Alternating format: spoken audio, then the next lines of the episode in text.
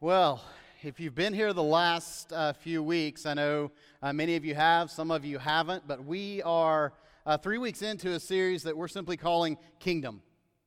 Calling Kingdom. And, and part of the reason that we're doing this, that we're looking at uh, the scope of God's redemptive work from Genesis to Revelation, hitting uh, the high points, the, the turning movements in Scripture, um, is because it's pretty clear when you look at our culture and the church, particularly in our culture, what we're dealing with uh, and the way that we deal with it as individuals, as well as uh, collectively as churches, that we've lost a sense of God's story. We've lost a sense of who it is that's at the center of human history, who it is that's in control, and who we are as His people. Uh, we're going to be in the book of Exodus today, uh, beginning with Exodus chapter 1, looking at what is the central event in all of the Old Testament the central event in all of the Old Testament. We've seen God's work in creation, Him creating out of the goodness of His Trinitarian nature.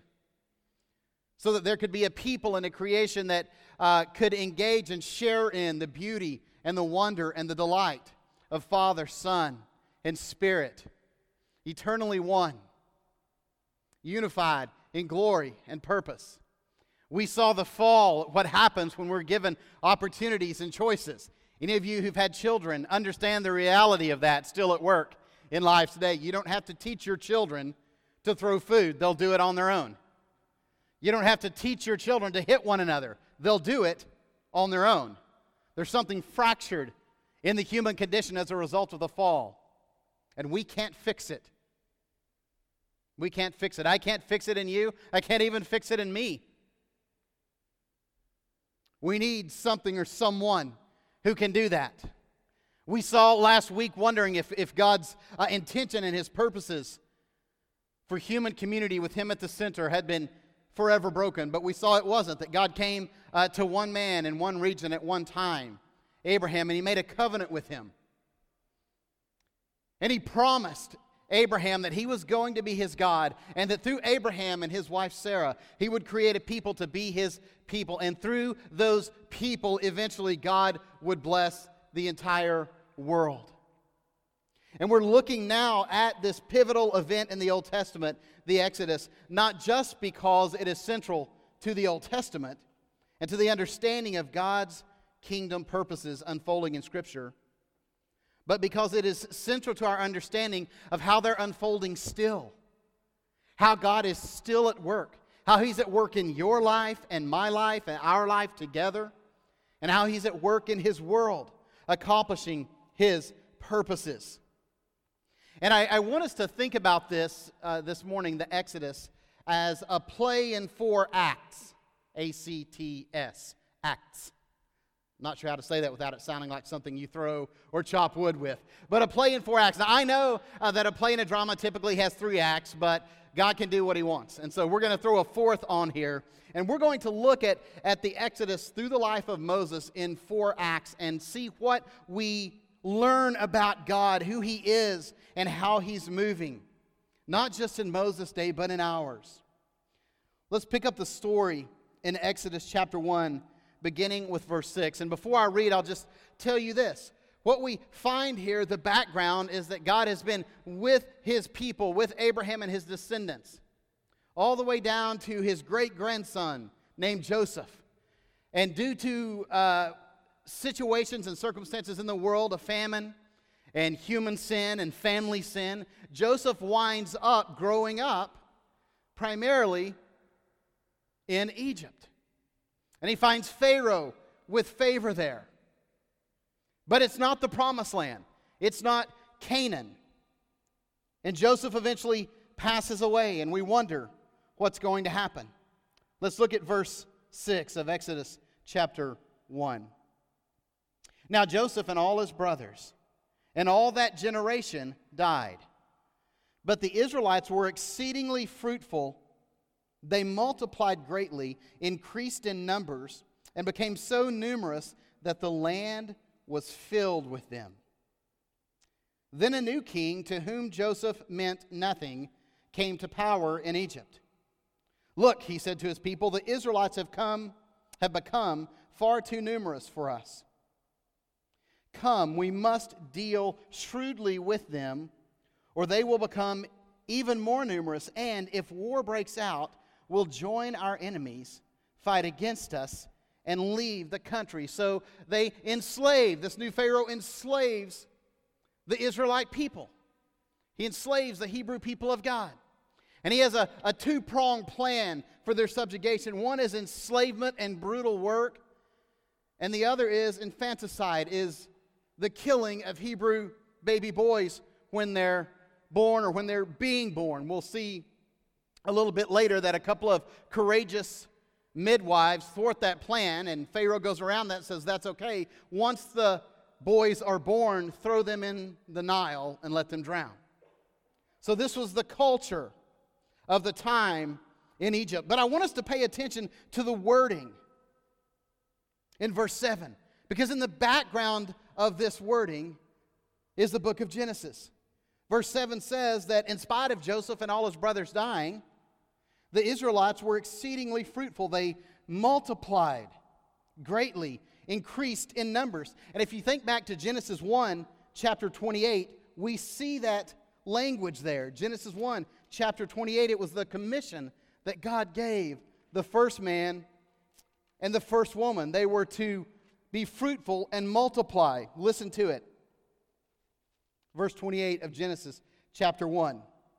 God blessed them, that is the first man and woman, Adam and Eve, and said to them, Be fruitful and increase in number, fill the earth and subdue it. Do you, do you hear that language? Genesis 1 is happening in Exodus 1. We find it again in Genesis chapter 9. If you remember, after the flood, God brings judgment on the earth because of the growing sin of mankind. But he delivers Noah and his family, and he gives them a commission, a command after the flood. Genesis 9, verse 1. Then God blessed Noah and his sons, saying to them, Be fruitful and increase in number and fill the earth. Fill the earth. Now we find this language repeated in Exodus chapter 1. They were indeed exceedingly fruitful. They multiplied greatly, increased in numbers, and became so numerous that it was alarming to their Egyptian overlords. Question here Who's at work, even among the people of God in a foreign land, now beginning to be subjugated by the Egyptians? Who's at work? God. God's at work. God is at work when it looks like it's over. It looks like it's over. There's no promised land. They're not in Canaan. They're in a foreign land. And they're being subjected and oppressed and killed off. And we wonder, where is God? Where is God? Tell me you haven't ever walked through a season of your life where you wondered, where is God? Tell me you haven't ever looked around at circumstances around you, maybe circumstances even in the church, and wondered, where is God? It looks like it's over. But I want you to remember something that God was way, way ahead of his people, as he always is. If we think back to God making the covenant with Abraham, which we talked about last week, if you go back and look at Genesis chapter 15, where God tells Abraham to bring him the animals, to cut them in two and place them opposite one another. And God takes the covenant walk through. We find this in verse 12 of Genesis 15. As the sun was setting, Abram fell into a deep sleep, and a thick and dreadful darkness came over him. Then the Lord said to him, Know for certain that for 400 years your descendants will be strangers in a country not their own and that they will be enslaved and mistreated there. But I will punish the nation they serve as slaves, and afterward they will come out with great possessions.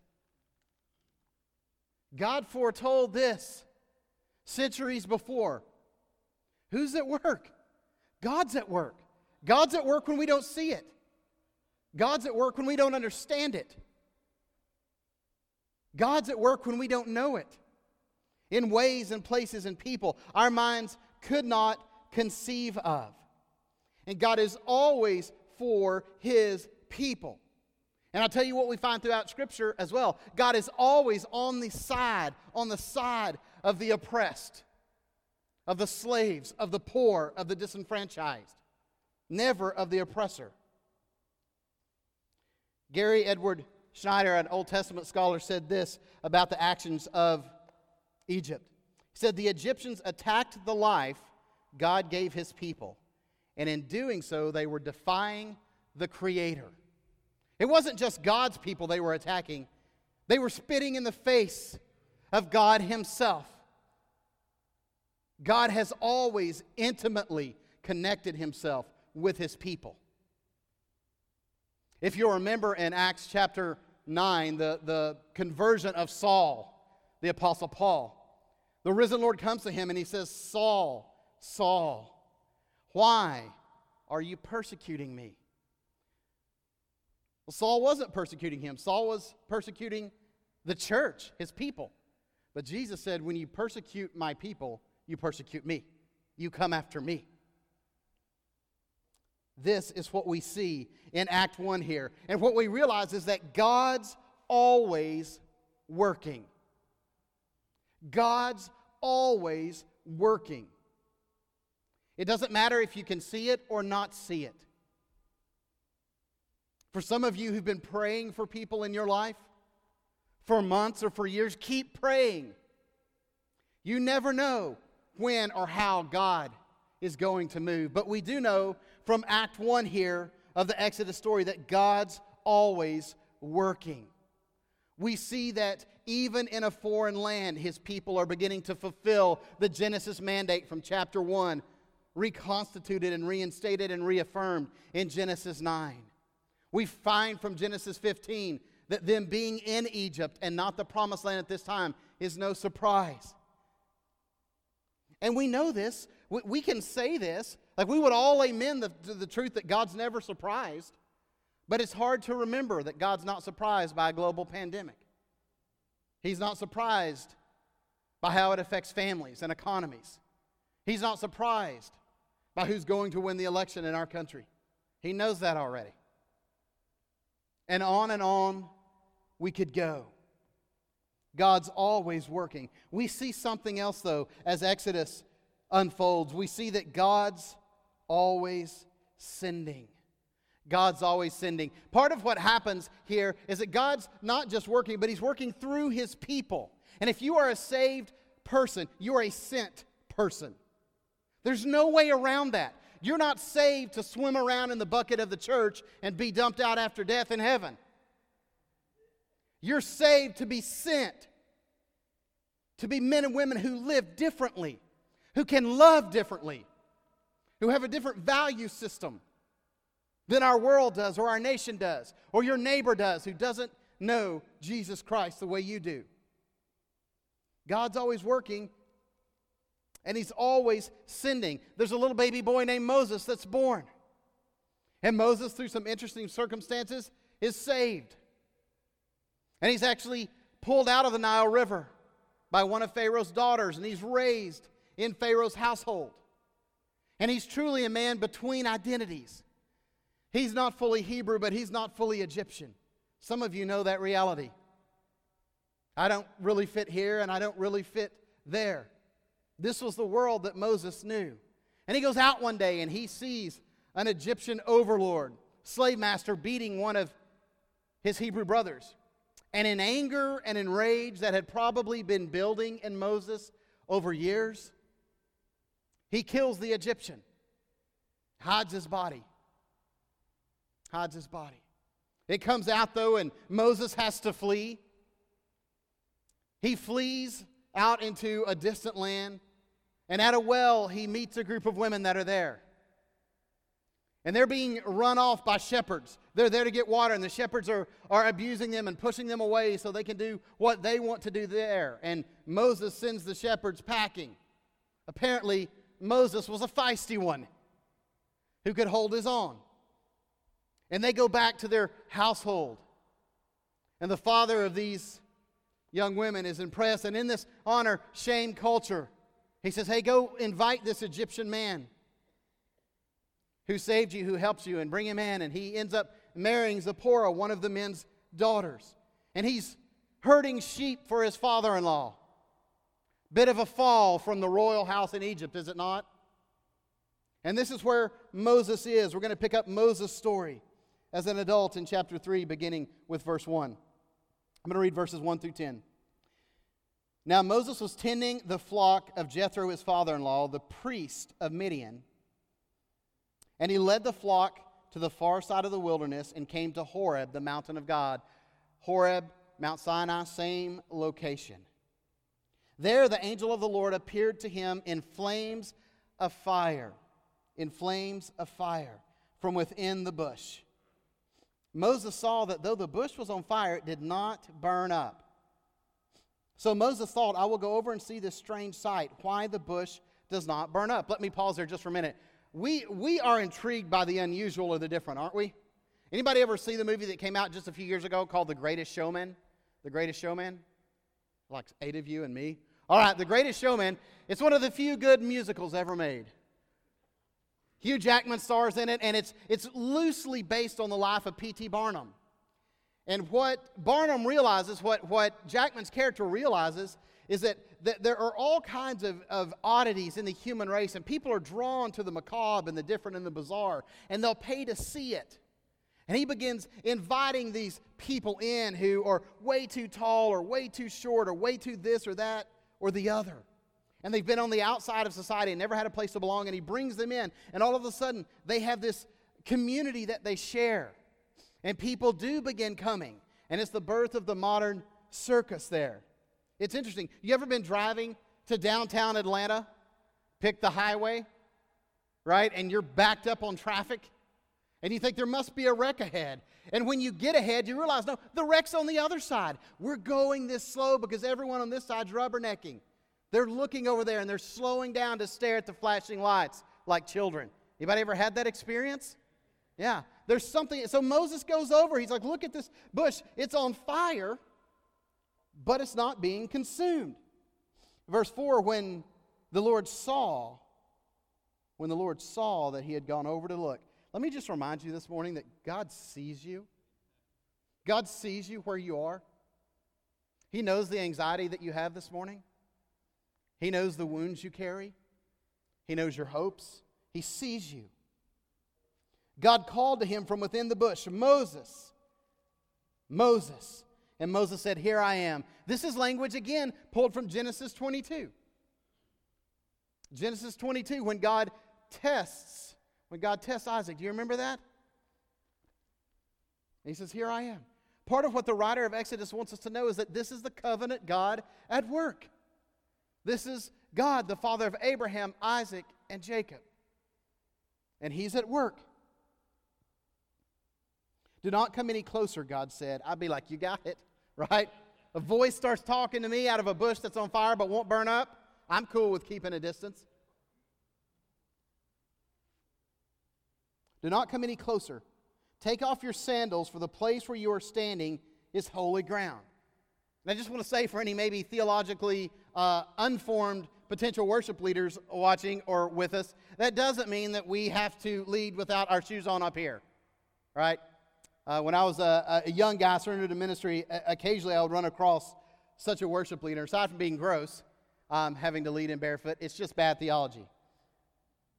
Take off your sandals, for the place where you're standing is holy ground. Then he said, I am the God of your father, the God of Abraham, the God of Isaac, and the God of Jacob. At this, Moses hid his face because he was afraid to look at God. Remember, Moses is a murderer, Moses is a fugitive. Moses is a man caught between two worlds. Moses truly is a man without a home.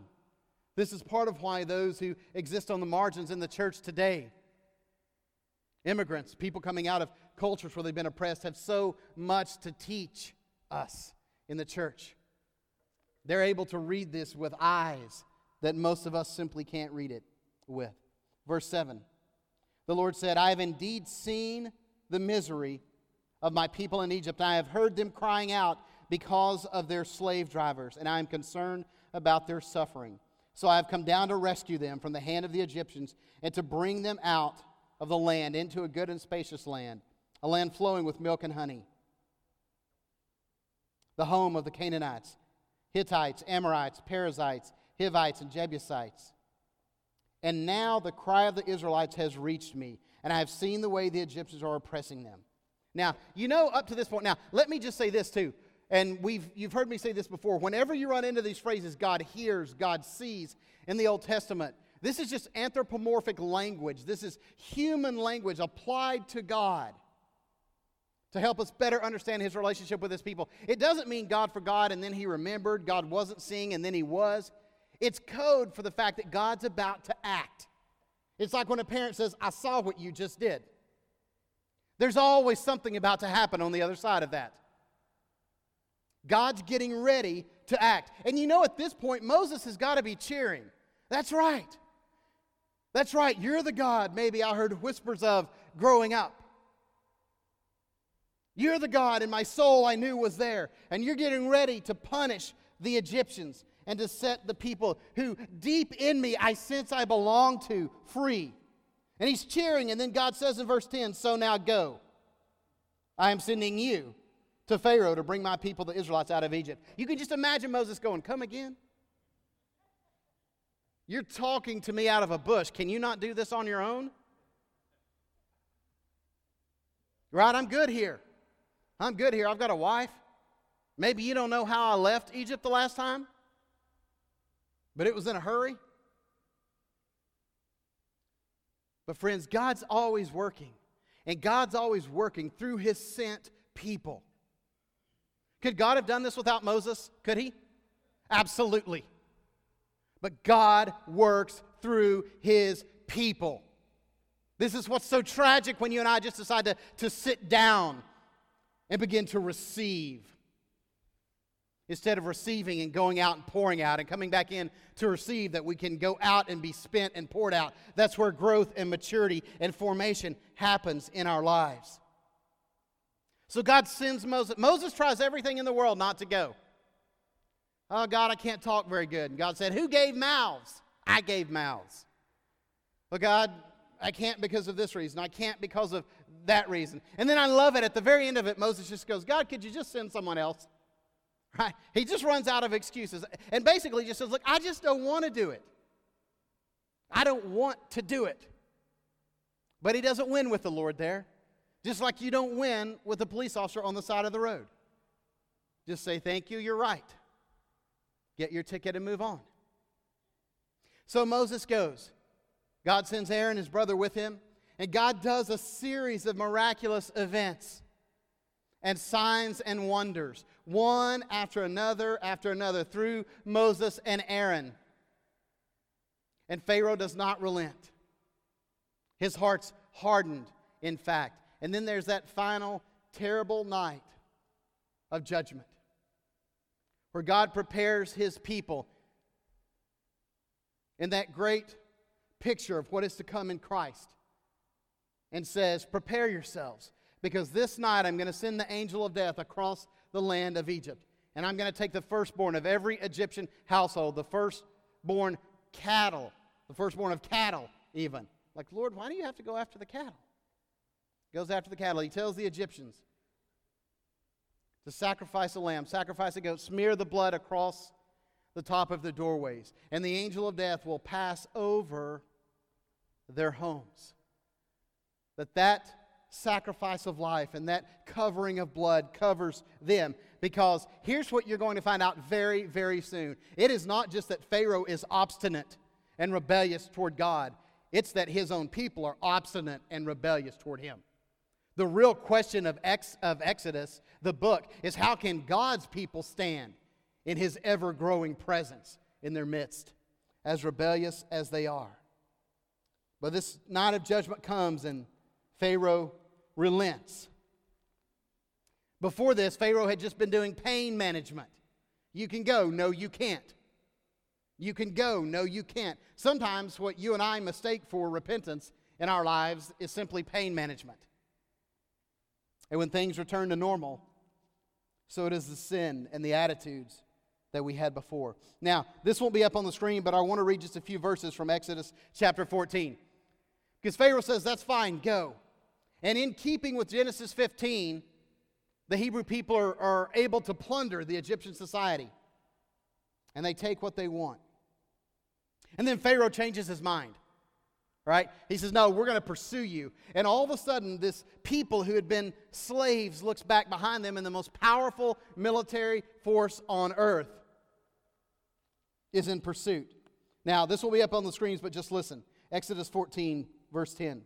As Pharaoh approached, the Israelites looked up, and there were the Egyptians marching after them. They were terrified and cried out to the Lord.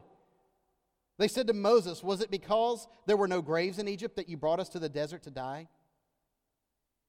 What have you done to us by bringing us out of Egypt? Didn't we say to you in Egypt, Leave us alone, let us serve the Egyptians?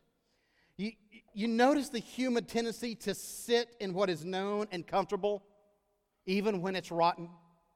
Like a baby in a dirty diaper, I know it smells, but it's warm and it's mine. This is not new. This is the tendency of human beings. They're saying, Why didn't you leave us there? Slavery was so preferable to what we're experiencing now. We also have that tendency to look back with rose colored glasses to times that were not as great when we were living them. All right, the rest of verse 12. It would have been better for us to serve the Egyptians than to die in the desert. Verse 13 Moses answered the people, Do not be afraid. Some of you just need to hear that this morning. Do not be afraid. Stand firm, and you will see the deliverance the Lord will bring you today. The Egyptians you see today, you will never see again. Verse 14 The Lord will fight for you. You need only to be still. The Lord will fight for you. You need only to be still. They weren't very still. They rushed. Verse 21 says that Moses stretched out his hand over the sea, and all that night the Lord drove the sea back with a strong east wind. You see the picture of God working, but God working through his sent person, sending his people out of slavery to be his people. God's always working, he's always sending, and we see here that God's always delivering. In sending Moses, he's also delivering Moses from a life of confusion and meaninglessness. He's delivering his people now, and he's still delivering people from the bondage and slavery of sin and darkness in our day through his sent people. And turned it into dry land with a strong east wind and turned it into dry land. The waters were divided, and the Israelites went through the sea on dry ground with a wall of water on their right and on their left. The Egyptians pursued them, and all Pharaoh's horses and chariots and horsemen followed them into the sea. During the last watch of the night, the Lord looked down from the pillar of fire and cloud at the Egyptian army and threw it into confusion. He jammed the wheels of their chariots so that they had difficulty driving. And the Egyptians said, Let's get away from the Israelites. The Lord is fighting for them against Egypt. We see a picture here of people looking in at God's people when they're being God's people and following Him faithfully, and they notice that somehow, in ways they don't understand, this God they don't know is at work on behalf of His people. Verse 26 Then the Lord said to Moses, Stretch out your hand over the sea, so that the waters may flow back over the Egyptians and their chariots and horsemen.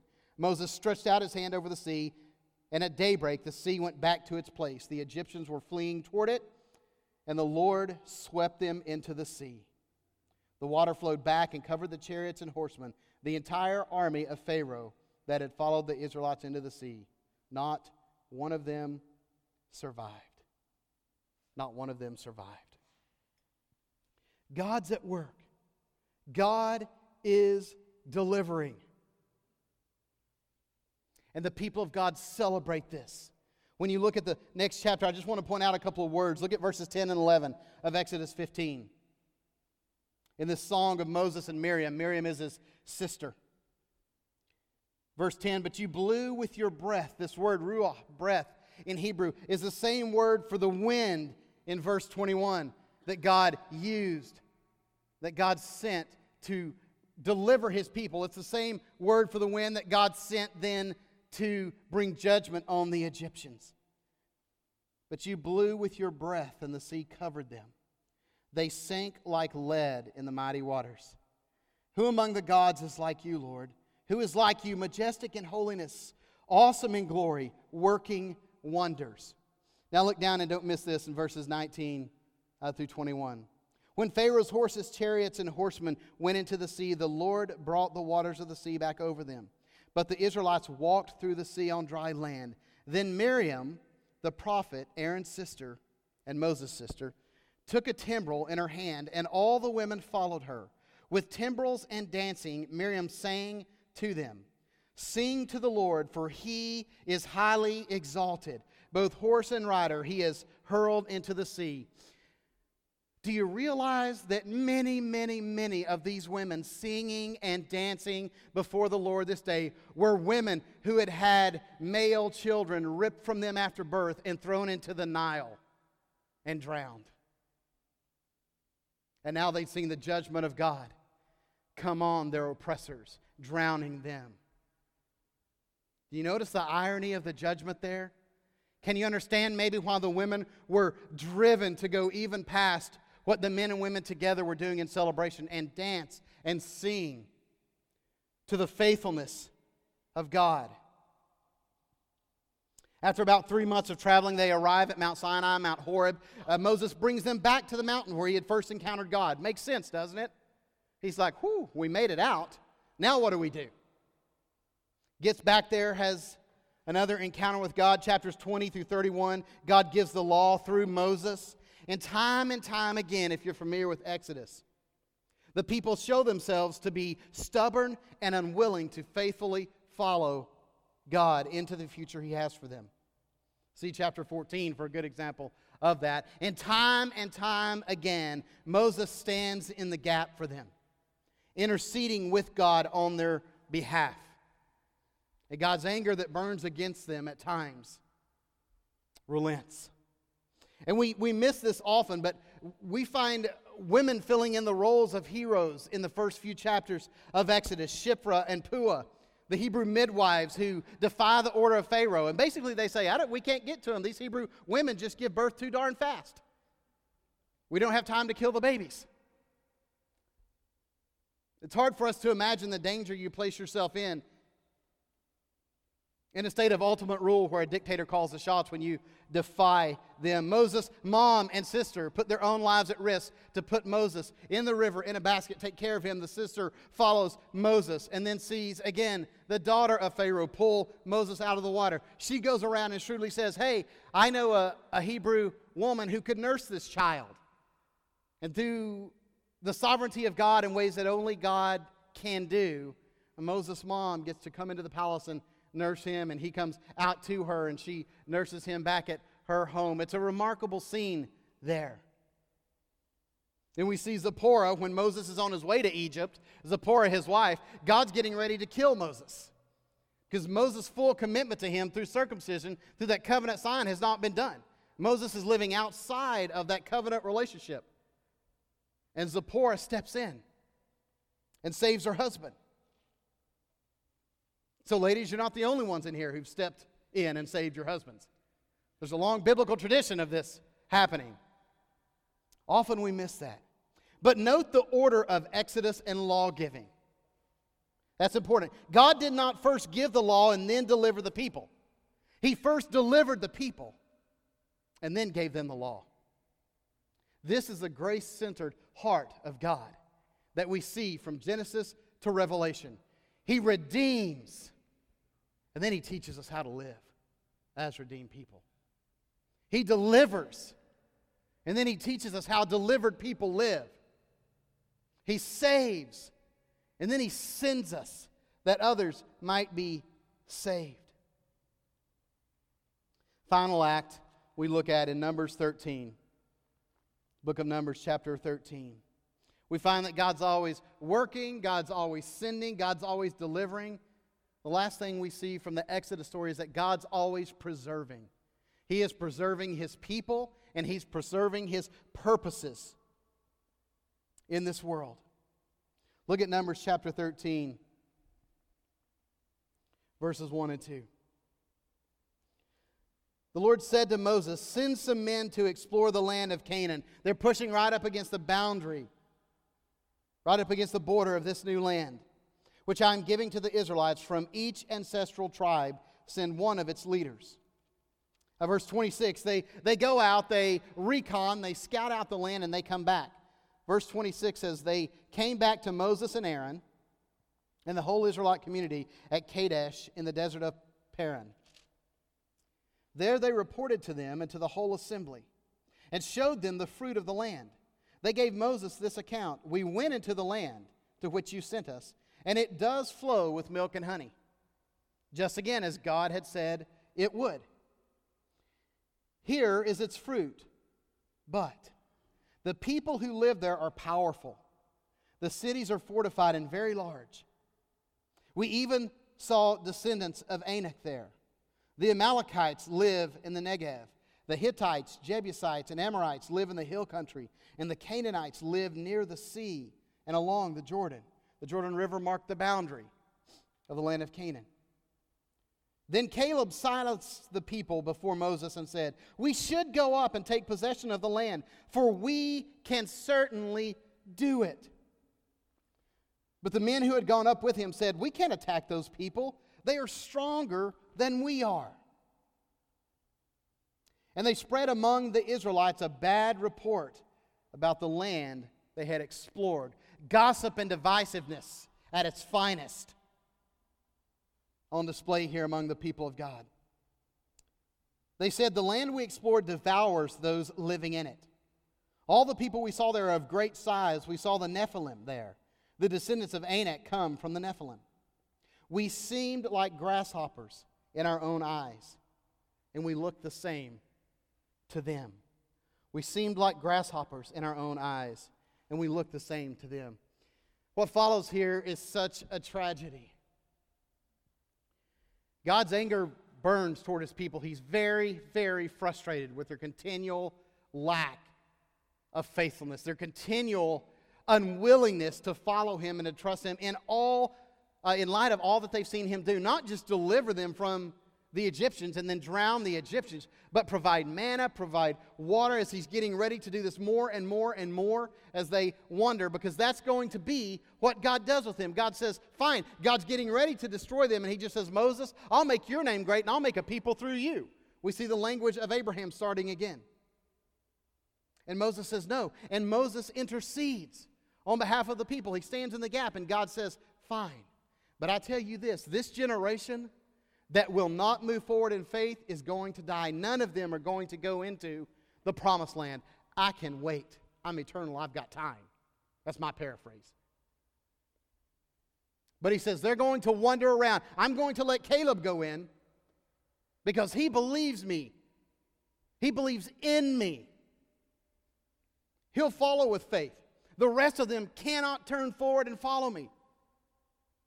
And it's such a tragic scene, but that's what happens. 40 years, God allows them to wonder, and an entire generation dies who could never see themselves as anything more than what they had been in the past. They were still grasshoppers in their eyes, they could never be anything but slaves in their own thinking.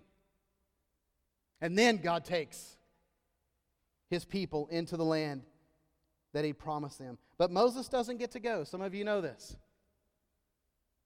God allows Joshua and empowers Joshua and commissions Joshua to take the people in. And it seems unfair that Moses has traveled and led these people, traveled with and led these people all this time, and he doesn't get to go in. And I don't know exactly why. God doesn't unwrap all of his reasoning for that, but I can tell you this Moses was leading a people who'd been taught to worship their leader as a god in Egypt. And maybe, and this is a maybe, but maybe God knew if they continued with Moses for too long and saw too much, they would begin to attribute the mighty works they saw to Moses and not God. I don't know.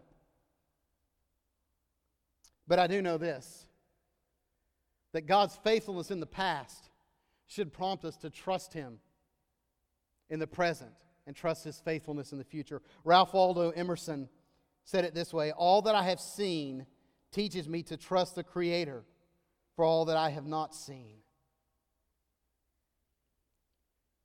That's the life we're called to live as God's sent people. Always looking forward, always moving forward. And the ultimate way, don't miss this, the ultimate way that God is working and sending, delivering, and persevering is through Jesus Christ. As the band makes their way back up here now and we prepare ourselves just to respond in worship to God and to God's Word, I don't want you to miss Jesus at the center of the Exodus. The Exodus is this great picture of God delivering his people, of the angel of death passing over them because of the sacrificial blood smeared on their doorway. And eventually one would come through this line of Abraham and his descendants, whose blood would run not on a doorway, but down a wooden cross. And that blood, when we trust Jesus in faith, covers us. And God's judgment passes over us, not because of who we are inherently, but because of the righteousness that God attributes to us through Jesus Christ. Jesus is the true and better Moses. Jesus is the one standing in the gap between the people and the Lord. Jesus is the one who now mediates the new covenant between God and us as His people. I don't know where you are this morning, but some of you need some deliverance in your life. Some of you have lost faith that God can do what you've seen Him do in the past or what you've seen Him do in the lives of others. And this morning, God's invitation is to trust Him. To trust Him with your life individually, to trust Him with our life as a church, and to be willing as found people to go out in the power of the Holy Spirit and help find other people. To be willing as saved people to be sent people. That's God's call to us. That's His kingdom purpose this morning. Let's stand and pray.